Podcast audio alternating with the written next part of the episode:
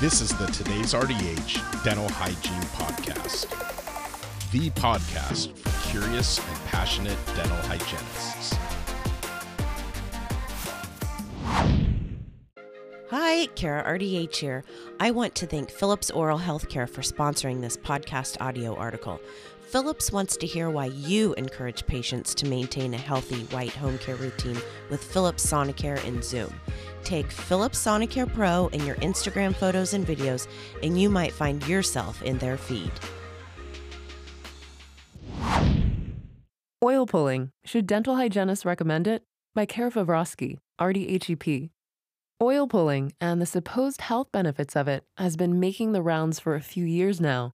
You've probably even had a patient or two ask you about it.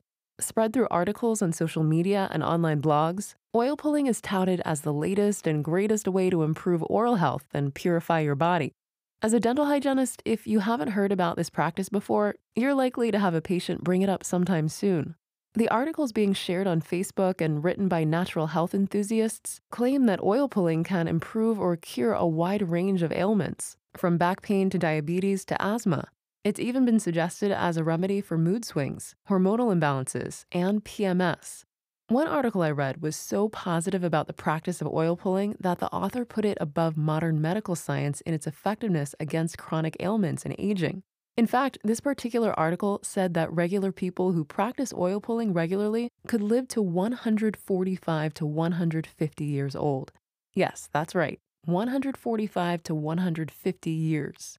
So, how exactly does one practice oil pulling? The technique is ancient and comes from Ayurvedic practices.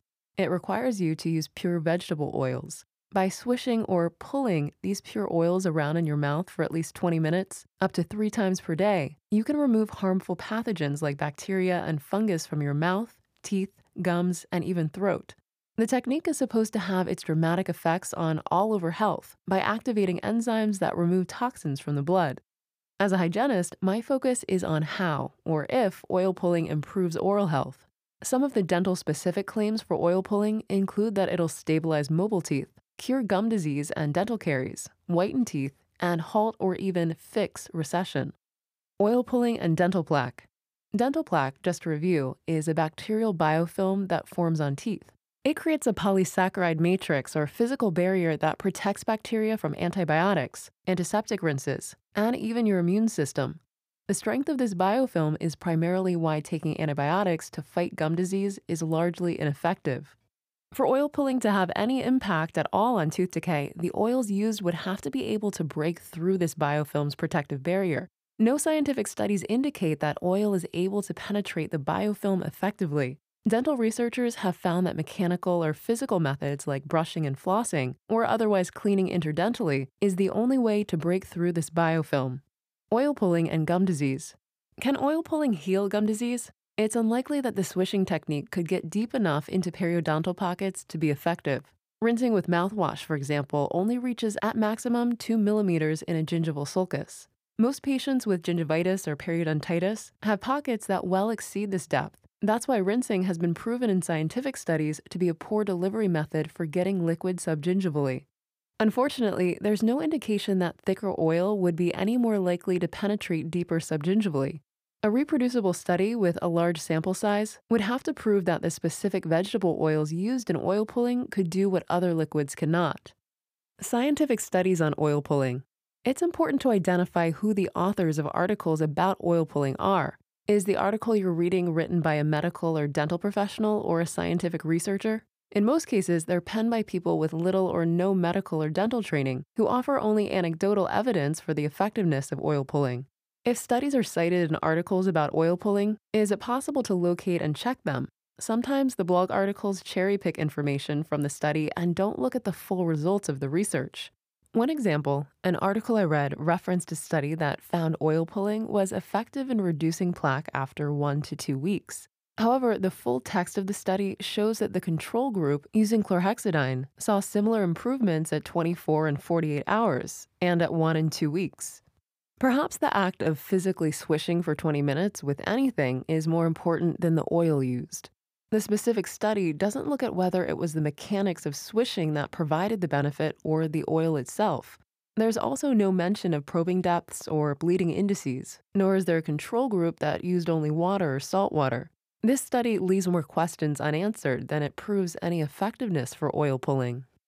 More reasons why oil pulling is unlikely to benefit oral health. Let's face it, do you have an extra 20 minutes up to three times a day to swish oil in your teeth? Brushing for two minutes a day, then flossing or cleaning interdentally in some way for a few minutes takes much less time. It's difficult enough to convince patients that they should spend the time to properly brush and floss. How can we talk people into taking up to an hour a day to swish with oil? There are more issues with oil pulling. Patients who've tried the technique are reported to have experienced upset stomach, vomiting, and diarrhea. In a worst case scenario, tiny droplets of oil could be inhaled and cause lipoid pneumonia. Then there's the issue with spitting the oil into the plumbing system. If your home is like most in the US, the pipes from the sink and toilet don't function well when oil solidifies inside them. Clogged drains are the result. What does the ADA say about oil pulling? The American Dental Association has weighed in on the practice of oil pulling. Their statement says based on the lack of currently available evidence, oil pulling is not recommended as a supplementary oral hygiene practice, and certainly not as a replacement for standard time tested oral health behaviors and modalities. The ADA recommends that patients follow a standard oral hygiene regimen that includes twice daily toothbrushing and fluoride toothpaste, and cleaning between teeth once a day with floss or another interdental cleaner. The ADA also expresses concerns about the limitations with current studies about oil pulling. The research that the organization could find was considered unreliable due to small sample size, confounders, absence of negative controls, lack of demographic information on test subjects, lack of blinding, so bias could be present in the results. In other words, the ADA wants to see more rigorous scientific proof of benefits from oil pulling, including unbiased evidence that the technique reduces dental plaque and decay or improves oral health in any way. It's very true that a healthy mouth is needed for a healthy body. Oil pulling enthusiasts are right in wanting to improve their oral health to improve their overall well being.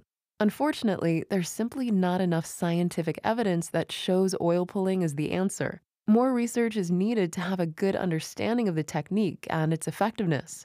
I'd especially need to see that oil can reach the bottom of the gingival pocket or penetrate the biofilm barrier, among other questions I have. Until we have scientific research proof, I'll have to stick with what's already been scientifically proven. I hope you enjoyed that audio article. Thank you again to Philips Oral Healthcare for sponsoring and for supporting dental hygienists everywhere. Follow Philips Sonicare Pro on Instagram to be the first to know what's coming from Philips Sonicare and Philips Zoom Whitening. Thank you for listening to the Today's RDH Dental Hygiene Podcast. Subscribe on Apple Podcasts, Google Podcasts, Spotify, Stitcher, or wherever you listen to your favorite podcasts.